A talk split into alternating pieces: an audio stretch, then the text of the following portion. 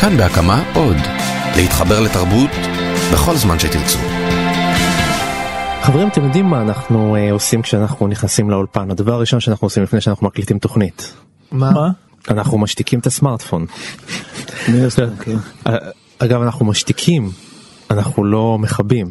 נכון. והאמת היא שמישהו דאג לזה למישהו הייתה מחשבה מעמיקה שתגרום לנו לא לכבות את המכשיר ושימו לב איך הוא הסביר את זה ציטוט. לפעמים אני מאמין באלוהים ולפעמים לא. מאז שחליתי בסרטן הפכתי לבן אדם יותר מאמין. אולי הסיבה לכך היא שאני רוצה להאמין בחיים שאחרי המוות. כשאתה מת, לא הכל נעלם לפתע, אבל לפעמים זה כמו מתג של הדלק וכבה. לחץ עליו והכל נעלם.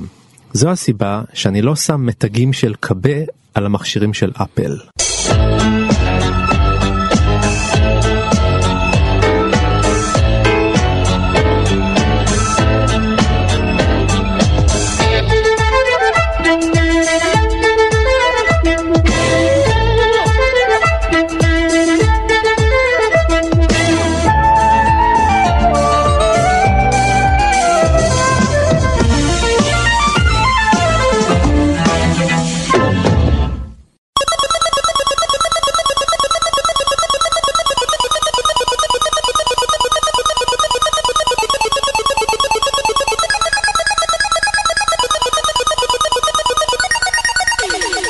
שלום לכם, אנחנו בגיבור תרבות, והפעם סטיב ג'ובס.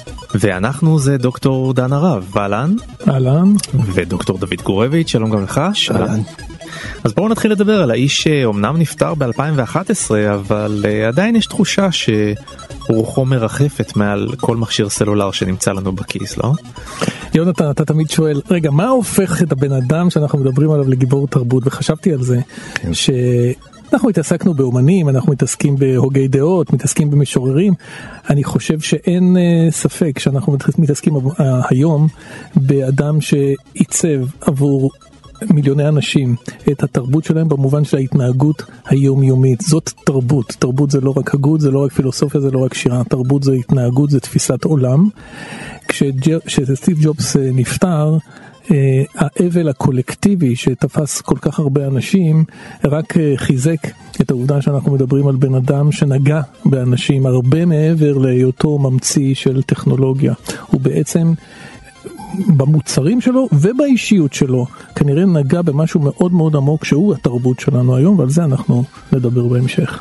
אני חושב שלא הייתה לנו ברירה אלא להתאבל, הוא הצליח למכר אותנו לתרבות הזאת ואז לחתום עליה ולהפוך את חיינו לנצחיים. הוא אמר את זה בפתיח היפה שאתה קראת. אה, הבעיה שלו איך להפוך לנצחי. בעצם כל התרבות הדיגיטלית עוסקת רק בשאלה אחת, איך להפוך את הבנאלי, את היומיומי, את החולף לנצחי. כי בדיגיטל אין מוות. אין מוות, זה מין על מוות כזה. אז לא פלא שדור כזה שמחפש על מוות בעצמו, רואה במי שמת ומוריש לו כאילו את על מוות, את גיבור התרבות שלו. ולכן באמת הפלאפון, כמו שאתה אומר, זה הפך להיות חלק מבשרנו, חלק מהעולם ה... הרגשי טכנולוגי הזה וכרגע כבר הוא כבר בתוך הכיס ולא נפרדים ממנו והולכים לישון אותו יותר מאשר בן זוג אהוב הוא, הוא, הוא במקום הראשון והאיש הגה אותו כמובן אה, הגורו שנותן לקיום הזה משמעות. אז בואו נגיד אה, כמה דברים על סטיב ג'ובס. אז קודם כל הוא מהמפתחים הבולטים של המחשב האישי שיש לכל אחד מאיתנו בבית, הוא ממציא הסמארטפון שיש לכל אחד מאיתנו בכיס, הוא הקים את פיקסאר, חברת הקולנוע לסרטים מצוירים.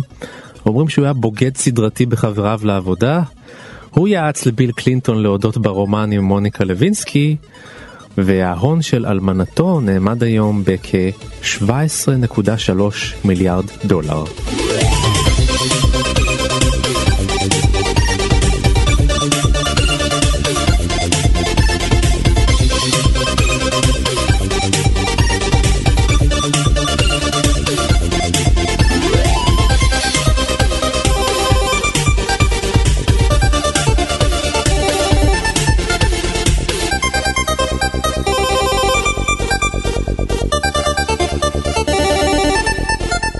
8 ביט טריפ.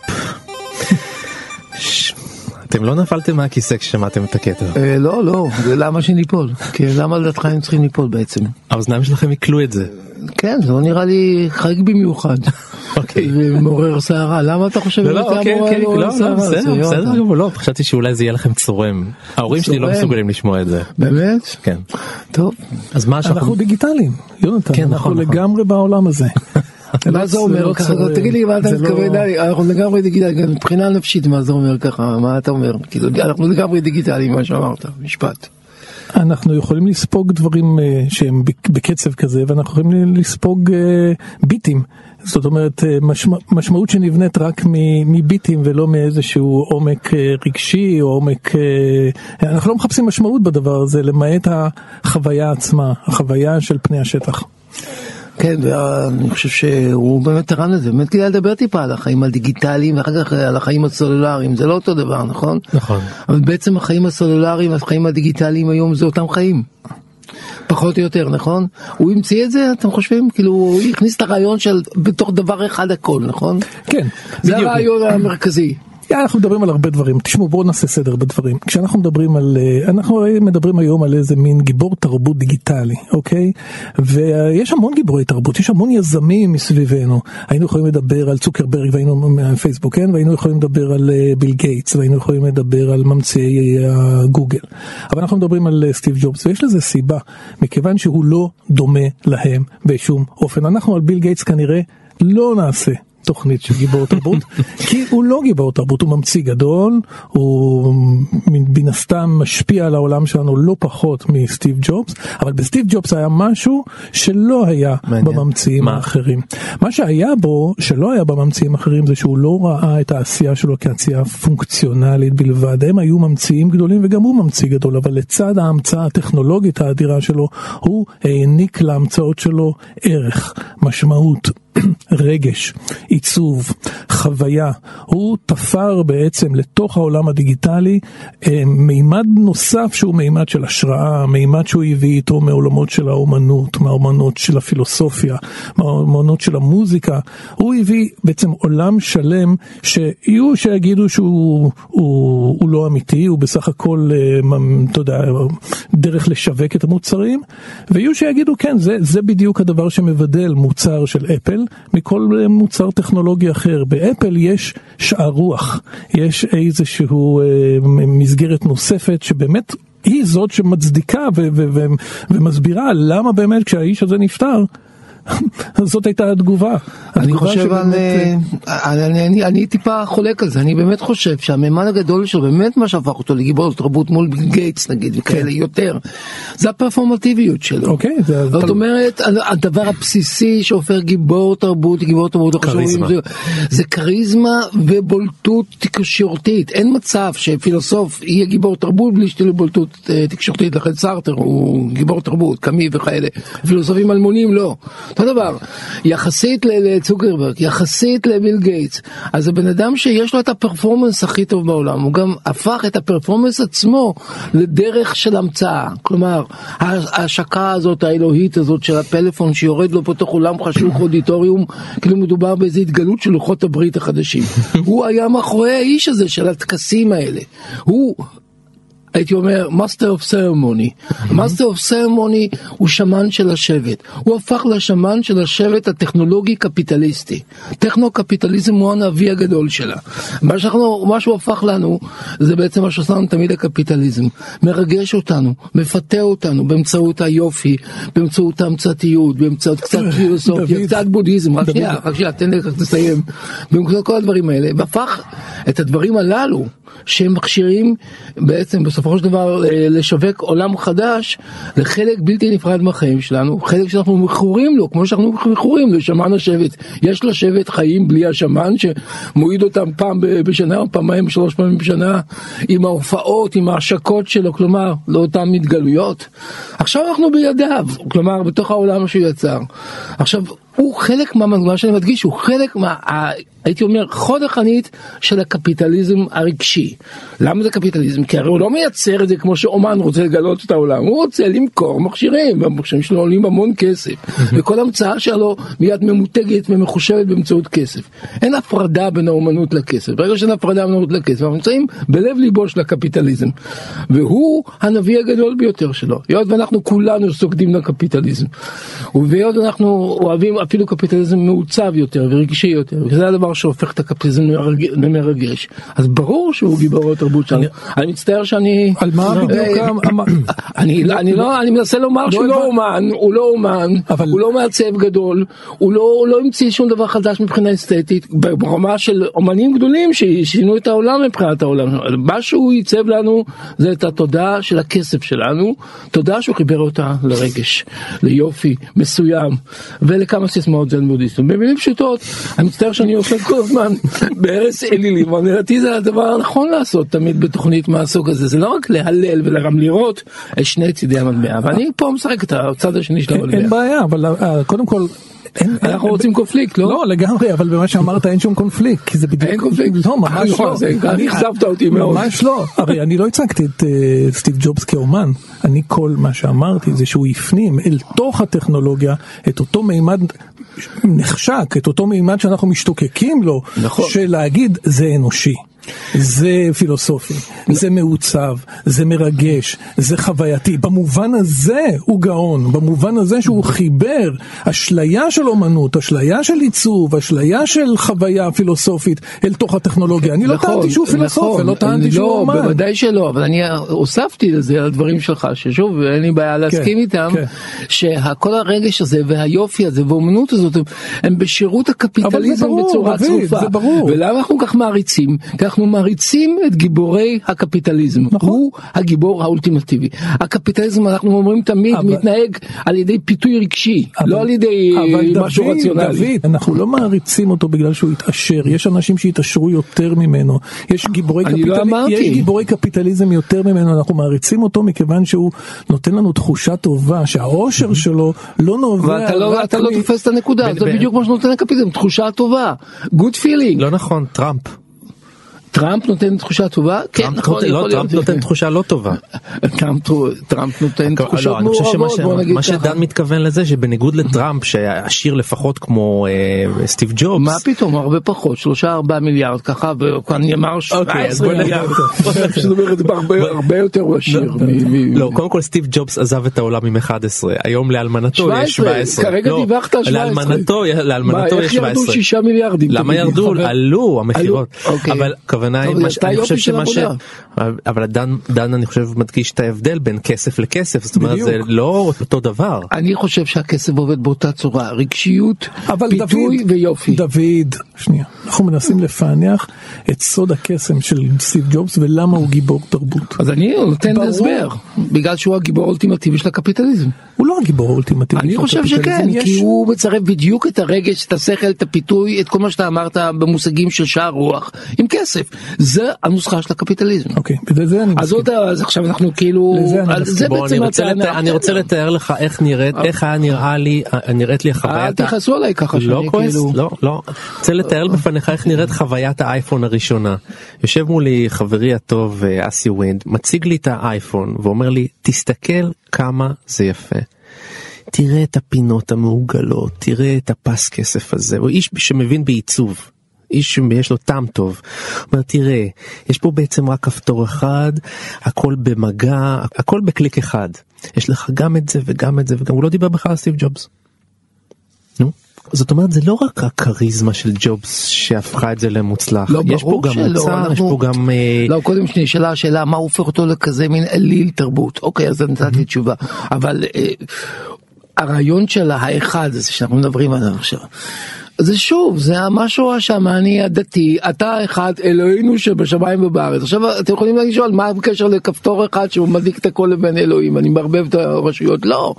הרעיון, וזה אני הבנתי מחברי דני, בזמנו כשעשינו איזשהו פרויקט ביחד, אז, אז הוא אמר לי, לא, אה, לקרח האחד יש משמעות הרבה יותר חזקה משניים, משלושה, מארבעה, כי יש אחד, יש אחד בדורו, אחד בזה, המילה אחד היא מילה מאגית. הוא הבין את זה, הוא גם הבין את הרעיון הזה שהאחד הוא חותר לאין סוף. כאילו, אתה במכה אחת פותח משהו וצ'אק, זה פתחת את כל המערכת, אתה לא צריך כל הזמן לעסוק ב... כמו שאתה הגדרת את זה, דני, בלחיצה, כמו שהיה פעם, לחצנים, אתה ממש מקיש פיזית את כל הפעולות, כלומר כן. בצורה די אנלוגית כזאת, ועוד מעט בעצם תוכל בכלל לא ללחוץ בנגיעה אחת, תוכל להסתכל על זה אולי, תוכל לגעת בזה אולי בתוך האור שלך, אתה מבין? זה חותר אל המטאפיזי.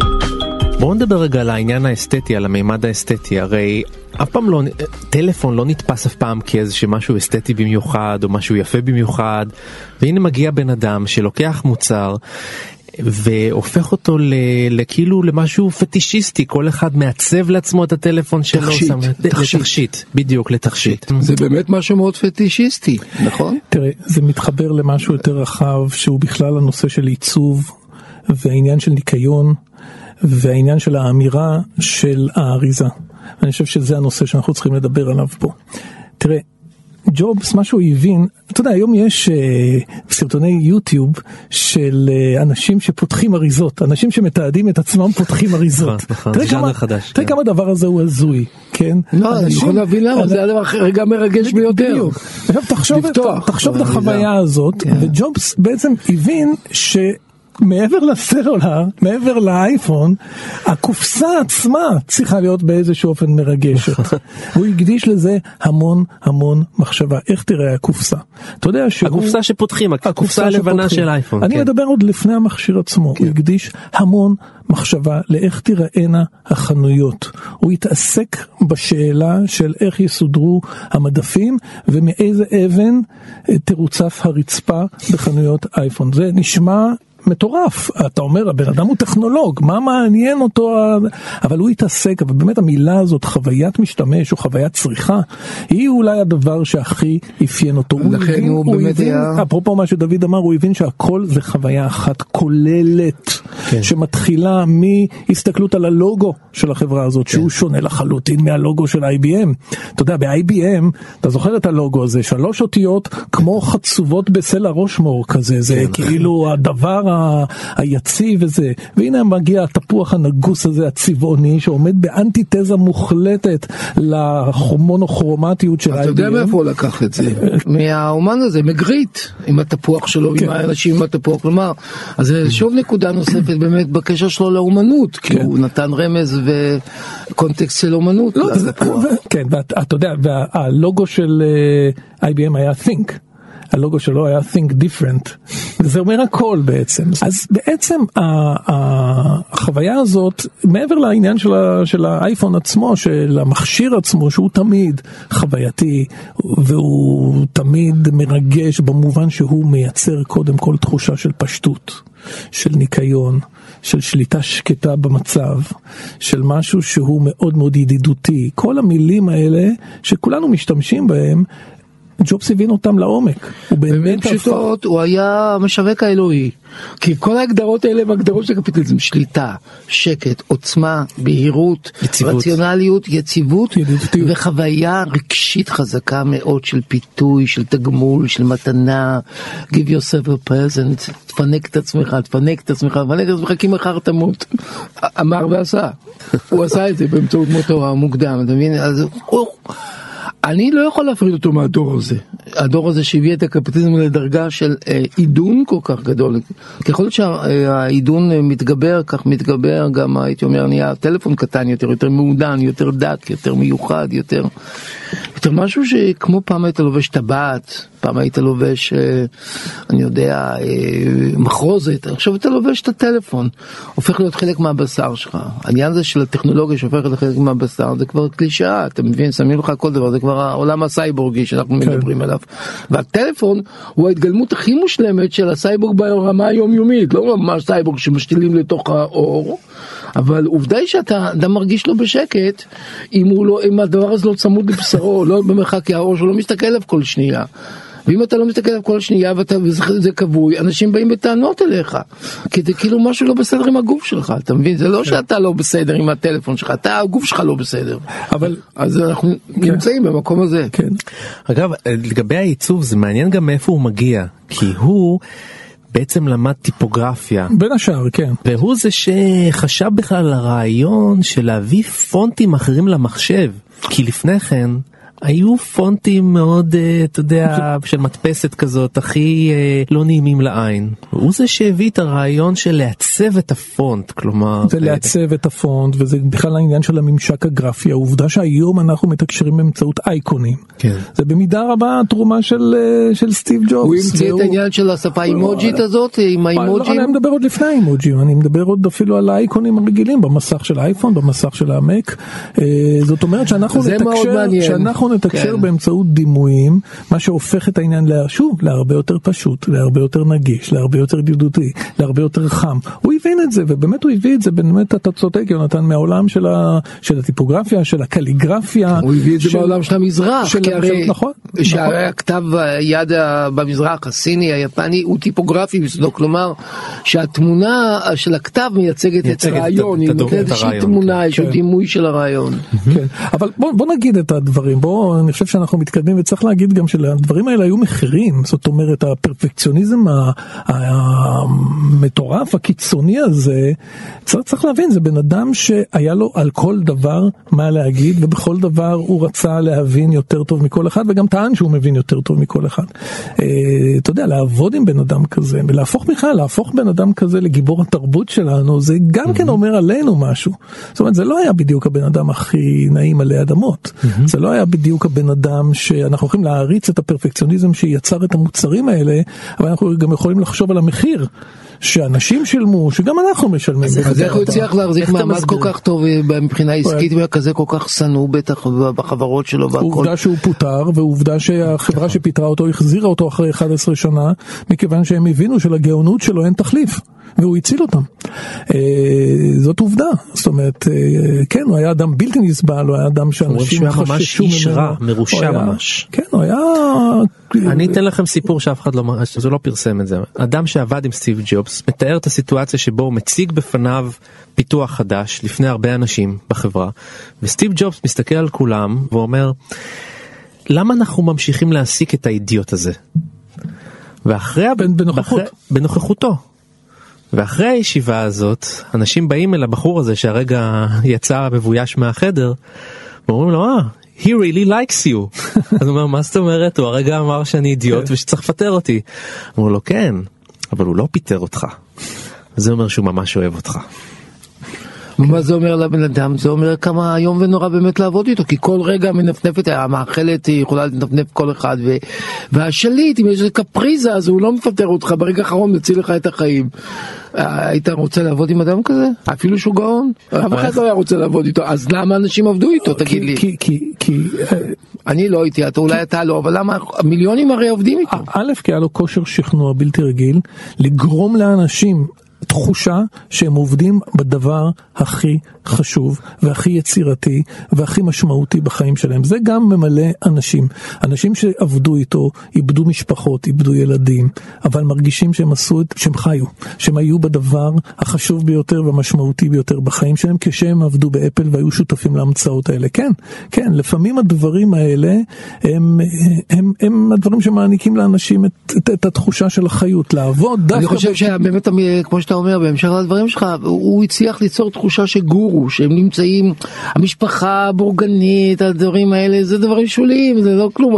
פה יש איזה כן. אליל, אל שאתה, יש לך הזדמנות חד פעמית בחיים לעבוד איתו, זה בדיוק כן. ההגדרה של גורו, והגורו הזה הוא מגלה עולמות, הוא קולומבוס של המזעור, אני יודע, קולומבוס של הפלאפון, ואתה עובד עם קולומבוס, מה אתה, עניינים משפחתיים נמצאים פה בעניין, לא לעניין, נכון?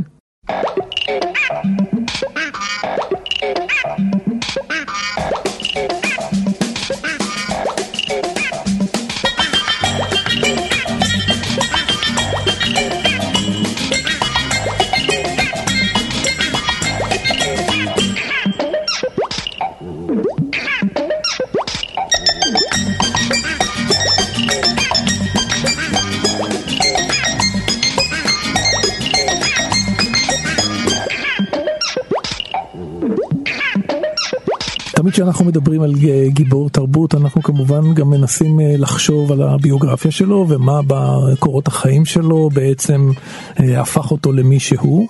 אה, יש גם צריך להגיד אני קצת מסויג לגבי העמדה הזאת כי, כי, כי אנחנו לא באמת יודעים ואנחנו אף פעם לא מסוגלים באמת להעניק טיפול פסיכולוגי וגם לא רוצים להעניק פסיכולוג... זה נשמע לי כמו. הקדמה למשהו מאוד עסיסי. לא, אני אומר, במקרה של, במקרה של ג'ובס, יש באמת את הסיפור מאוד מכונן. אתה יודע, האיש בעצם נשלח לאימוץ.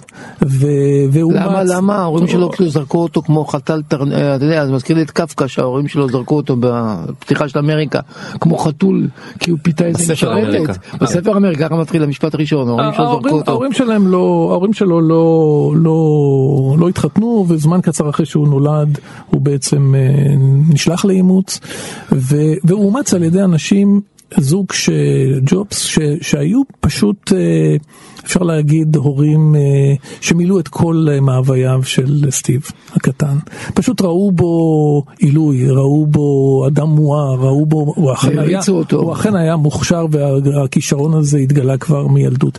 והדואליות הזאת, יש אומרים שהיא בעצם מכוננת את האישיות של, אה, של ג'ובס. והדבר הזה הוא, הוא, הוא דבר שהוא, אה, שהוא מעניין, החיבור הזה, שהוא, שוב, יש אותו ל- לרבים מאיתנו, התחושה הזאת של משיכה למרלין ותחייה. מונרו, למרלין מונרו כן, גם נכון, עבר. אנחנו חוזרים. למרלין. אבל דן, תסביר לנו למה לדעתך דבר כזה דוחף אדם להיות כל כך אה, פרפקציוניסט, אה, אובססיבי, אה, שואף לשלמות.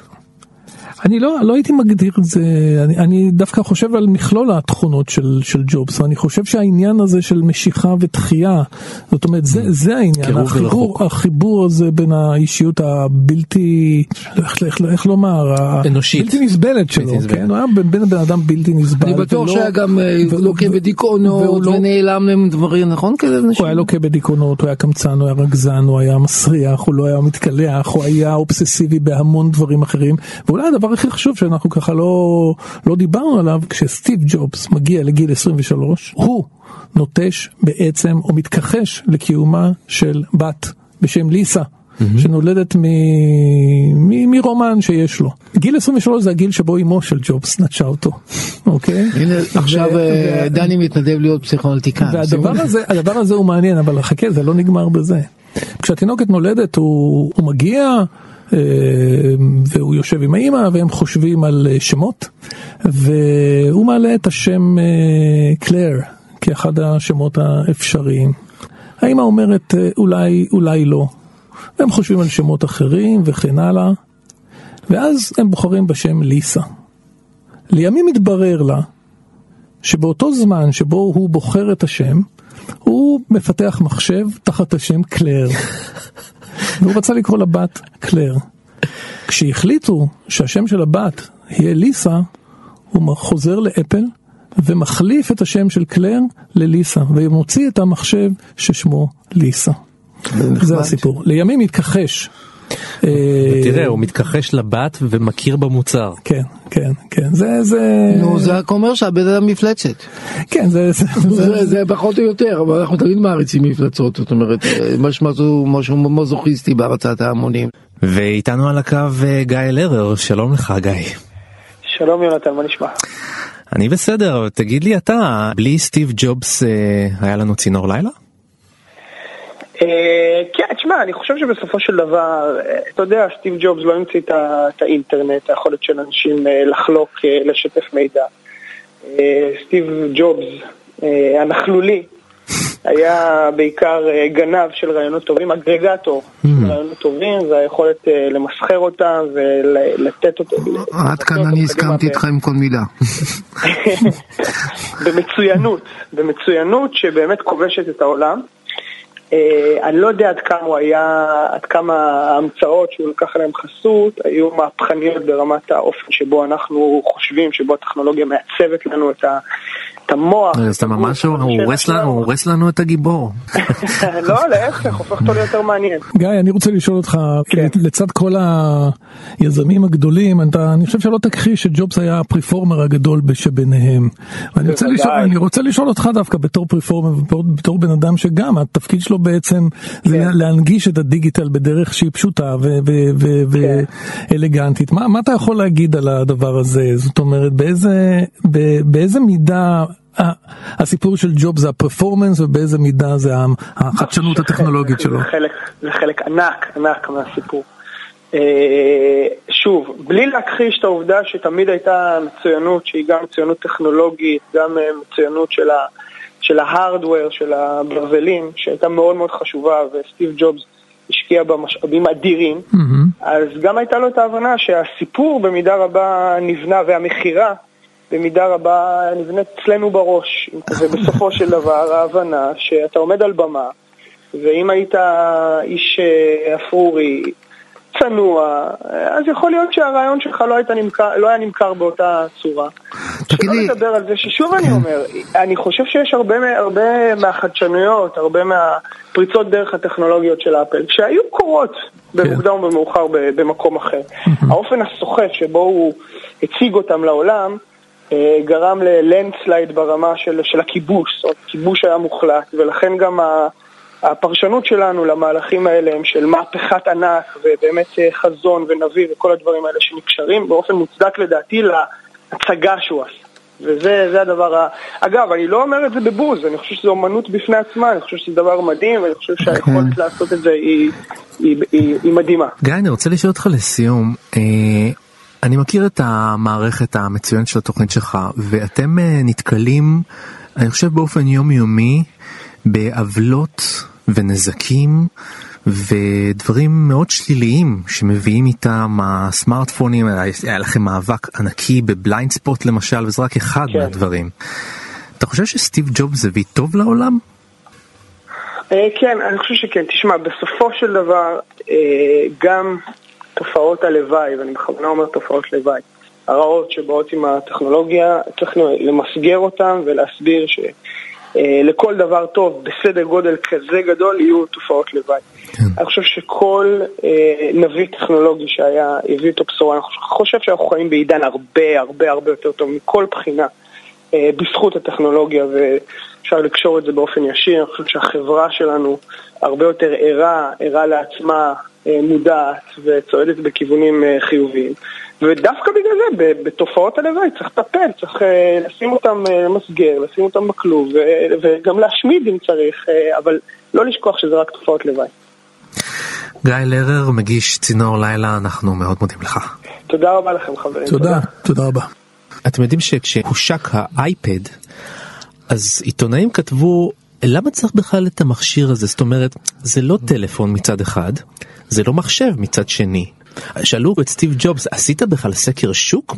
מאיפה הבאת את המוצר הזה? ואז הוא ענה, חברים, כשאלכסנדר בל המציא את הטלפון, הוא לא עשה סקר שוק לשאול אנשים אם הם רוצים את הטלפון. הוא אומר, למה אני צריך לעשות סקר שוק על מוצר שאנשים עוד לא יודעים שהם צריכים אותו?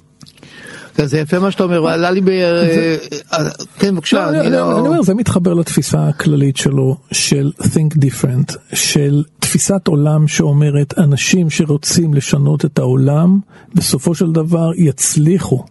אתה חייב לרצות לשנות את העולם. הדמויות החיקוי שלו לא באו מעולם הטכנולוגיה, דמויות החיקוי שלו היו מעטמה גנדי, ג'ון לנון, אלברט איינשטיין ו- ואנשים בסדר גודל כזה. אלה האנשים, אגב, אותם גם הוא הניח על הפרסומות ועל הבילבורדס של, של אפל. אלה היו דמויות החיקוי שלו, אנשים שמלכתחילה פקפקו במה שהם אמרו, אה, זלזלו, ובעצם הם שינו... כן. כן. אבל יש לי עוד תשובה בשבילך על העניין של, בצורה ממוקדת על העניין של האייפד שאמרת. אני חושב שהוא גילה דבר מאוד חשוב, שהוא, אנחנו מחפשים במוצרים לפעמים לא את ההתמקדות, אלא את הביניות, בין לבין. את המצב ההיברידי, את המצב הזה שזה לא כזה ולא כזה, זה גם מדבר אבל זה גם עושה פונקציות אחרות. כלומר הרעיון שהוא ללכת בין הקווים ולהבין שהרעיון של הבין הקווים הוא חוויה ריגושית עצומה של חיינו, כי רוב הדברים הם לא התמקדות בדבר אחד, אנחנו במיליון מקומות. העניין הוא הממשק שבין הדברים. עכשיו האייפד נותן ממשקים בין דברים ופונקציות שונות לגמרי, ואנחנו מתמקדים בחוויה של הבין לבין. ברגע שהופכים את החוויה של בין לבין להמצאה, התשובה היא מיליארדים. זה בין לבין או גם וגם? גם וגם, בין לבין. אני חושב שיותר בין לבין מה שגם וגם, כי גם וגם זה, זה לא מייצר אה, מציאות חדשה, אבל בין לבין מצייר חדשה, זה כמו שטח הפקר כזה. שטח הפקר זה לא עוד טריטוריה ועוד טריטוריה, זה משהו באמצע, בין טריטוריות. או קצת אקס טריטוריאלי. אז ברגע שאתה נמצא בין טריטוריות זו חוויה מאוד מאוד מרגשת, אתה לא בדיוק שם ואתה לא בדיוק כבר במקום החדש, אתה באמצע, אתה, אתה בדרך, אתה... החוויה הרגשית הפסיכולוגית היא עצומה. אני חושב, גם אם הוא לא הסביר כך, שזאת התוצאה במכשירים הגאוניים שהוא עשה.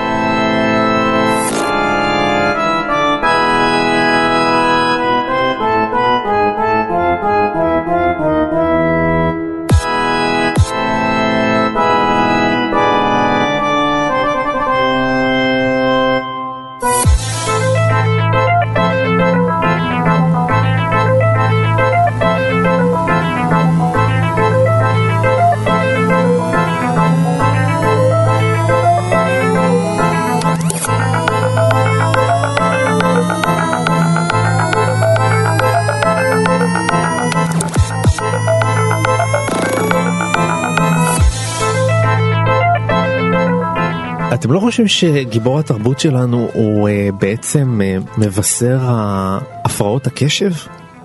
דיברנו על זה. אני לגמרי מסכים. אני חושב שזה בדיוק ככה. אני מסתכל על כל האנשים, כולם במצב של הפרעת קשב קולקטיבית. זה לא... להפך, אני הייתי אומר ככה, שהשימוש שלנו בטלפון ובטכנולוגיות האלה הופך את ה... באמת אלה שהם בהפרעות קשב ללא קיימים. זאת אומרת, זה יוצר איזה, כולנו בהפרעת קשב, כולנו בבולימיה, כולנו נמצאים שם, אז מה העניין של זה? פיזור קשב, אי יכולת להתרכז, אה, צורך מיד בסיפוקים מיידיים, בתגובות מיידיות וקצרות ושלוחות. אלה החיים שלנו לעת הזאת. יש, שיווקו לנו את זה. חיברו לנו ואמרו לנו שאין לנו חיים אחרים חוץ מזה. אם אתה רוצה להיות בחיים האלה אתה חייב להיות ככה. אז uh, כולנו בהפרעת קשב. אם לא, לא נהיה מקובלים. ההפרעת קשב כאן היא כפולה. כי אנחנו גם uh, יש לנו מכשיר שהכל באחד כמו שאמרנו mm-hmm. all in one זה גם טלפון זה גם אינטרנט זה גם זה כל הזמן יש נוטיפיקיישנס הכל קופץ לך אתה צריך להתמודד עם הכל ומצד שני עצם הנוכחות של המכשיר לידך כל הזמן עושה לך הפרעות קשב זה הפרעת קשב כפולה. זה מוכפל כי כשאתה נכנס להפרעת קשב אתה נכנס להפרעות קשב של עוד 20-30 הפרעות קשב נוספות שזה אה, שרשרת של הפרעות. אני חושב שזה לא רק ברמה הזאת של התשומת לב והפרעת הקשב שאתם מדברים עליה זה אפילו ברמה הפיזית.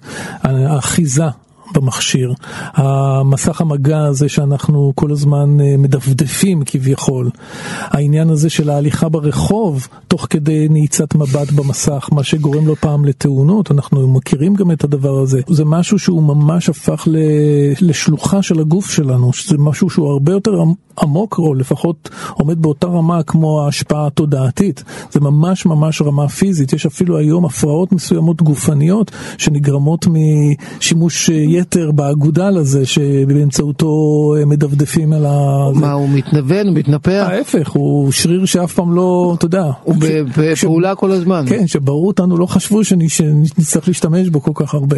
במיוחד אגודל שלא נראה כזה כל כך גמיש בעל שליטה, אתה יודע, הוא חזק אבל הוא קלאמזי קצת, ופה הוא הפך להיות מלך. כן, כן. אז זה ממש גם ברמה הפיזית. אז עוד פעם אנחנו חוזרים לעניין הזה של האחד, אז גם האגודה לאחד.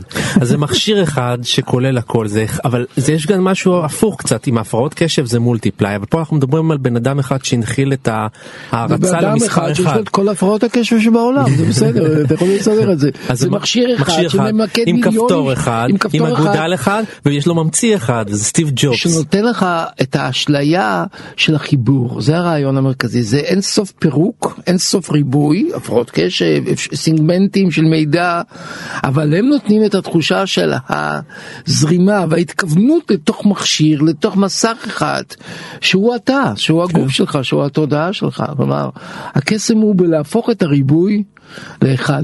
יש לך דבר אחד, והוא הגוף שלך. כמו שיש לך גוף אחד, יש לך מכשיר אחד. אתה חייב לעדכן את הגוף שלך בניתוחים פלסטיים, אתה חייב לעדכן את המכשיר שלך, לשדרג אותו. לשדרג אותו בגוף חדש. 2011 סטיב ג'ובס נפטר מסרטן הלבלב, והחברה לא התמוטטה. לא. זאת אומרת עם כל האלוהות הזאת והאחד הזה שהוא אפל ואפל זה הוא והוא הסמארטפון וכדומה החברה קיימת עדיין אנחנו מחזיקים אייפונים שהם אה, עדיין רבי עוצמה איך אתם מסבירים את זה הגיבור איננו. אבל נכון, אבל רוחו, יש, יש מותג, יש מותג. הגיבור מת, אבל המותג חי, והמותג זה הגיבור. כן. כי הזיכרון שלו נמצא במותג. בדיוק, כן, יפה אמרת דוד. סטיב ג'ובס נמצא בתוך כל... כל אייפון שאנחנו קונים היום, נכון. יש קצת סטיב ג'ובס בתוכו. אתם זוכרים שכשהוא נפטר אנשים החזיקו אייפדים כשעל המסך היה נר, כן, נר כן. ככה דולק ומהבהב, אפליקציות נר, אפליקציות נר. עכשיו זה שם אותנו קצת, לא, זה לא קצת הצחוק האחרון שלו, אנחנו נראים פתטיים. מה, נרות לא שמים ולא מדליקים נרות דיגיטליים כן, היום כן. לזכר נפטרים? ברור שכן. זה העולם שלנו, יונתן, אני צריך להגיד לך את זה. זה לא ירושה לא קצת אה, חסרת טעם? חסרת טעם? להפך, זה, זה, זה לה, לה, לתת כבוד ל, ל, ל, לבשורה הדיגיטלית. לא? וגם לשוב ולומר שאין דבר שהוא מחוץ לדיגיטל, כולל ההנצחה, כולל הזיכרון, כולל... אבל הרי זה ברור, המקום שבו הזיכרון מונצח בצורה חזקה ביותר זה בדיגיטל, הכל הולך לבלוע, שם לכאורה יש, על, יש uh, מין uh, גיהנום של על מוות כזה, אתה, מה שאמרת, מה שנמצא, נר זה לא יכבה, אתה מבין, נר רגיל, יברא ברור. ברוח, נכון? אפילו אצל אלטון ג'ון. כן. זה קובע ברוח, אבל זה כזה לא קובע. רק כשהסוללה נגמרת. אנחנו מתקרבים לסיום וכרגיל אם הגעתם איתנו עד לכאן אז שווה להמליץ לכם על עוד כמה דברים כדי uh, להרחיב את המחשבה על סטיב ג'ובס. אה, במה נמליץ? אני, אני רוצה להמליץ על אה, שני דברים. קודם כל אני רוצה להמליץ על אה, סרט תיעודי שנקרא סטיב ג'ובס האיש במכונה, זה סרט שביים במאי בשם אלכס גיבני. סרט מאוד מאוד ארוך אגב, שעתיים פלוס של סרט שמלא מלא רעיונות עם אנשים וכמובן חומרי ארכיון של ג'ובס עצמו. סרט שלא עושה הנחות לסטיב ג'ובס, יש בו באמת חשיפה של, של, של הצד הפחות נעים באישיות של האיש הזה, לצד כמובן הערכה לא מבוטלת לעשייה שלו. אה, ג'ובס השאיר אחריו לא מעט אה, טקסטים, רעיונות אה, וכן הלאה, אבל אחד הטקסטים המעניינים, אנשים מכירים, אבל מי שלא, זה נאום שהוא נואם בפני סטודנטים בוגרים בעצם באוניברסיטת סטנפורד. נאום וואו, שם... כמה פעמים זה צוטט. כן, כן, זה, זה, זה, זה אין מה לעשות, אפשר להיות ציניים כמה שנרצה, אבל זה באמת נאום מעורר השראה, מין ברכת דרך לבוגרים צעירים על סף היציאה שלהם אל החיים, מאדם שבאמת אני חושב שהתעקש לחשוב אחרת, ובסך הכל אני חושב הצליח בזה. דוד? טוב, ההמלצה שלי זה אה, ביוגרפיה יפה, מעניינת, עבד קרס שכתב וולטר אייזקסון, שהוא היה עורך לשעבר של הטיים, ביוגרף מפורסם של אנשים אחרים, כתב ביוגרפיה מדליקה. אנחנו בעצם מבינים, מפצח גם את החידה הקולקטיבית של הדור הזה, העולם שנכנס לתוך המחשוב, לתוך הדיגיטל, וגם את החידה הפרטית. מאוד יפה. אני הפעם רוצה לא להמליץ לכם על משהו. אני רוצה לא להמליץ לכם לראות שני סרטים על אה, סטיב ג'ובס, אחד בכיכובו של אשטון קוצ'ר והשני בכיכובו של מייקל פסבנדר. עם אשטון קוצ'ר אה, אין טעם לראות בגלל המשחק, עם מייקל פסבנדר אין טעם לראות בכלל. גדול. הוא שחקן מצוין אבל הסרט משמים. הבנתי. קיבל. ביקורות מצוינות אבל בעיניי הוא משמים, אני נרדמתי ממש בבית הקולנוע. איך הוא נקרא הסרט שנדע ממה להיזהר? לשניהם קוראים ג'ובס, קוראים ג'ובס, קוראים סטיב ג'ובס. סיימנו אה, בתוכנית הבאה גיבור חדש. מי ואנחנו- לא יהיה בתוכנית הבאה? מי לא יהיה בתוכנית הבאה שאלה טובה אנחנו נקבע מי יהיה הגיבור התרבות הבא בין שלושתנו בוואטסאפ. כן. כן, בדיוק. להתראות לכם. להתראות, ביי ביי. יונתן. או דני.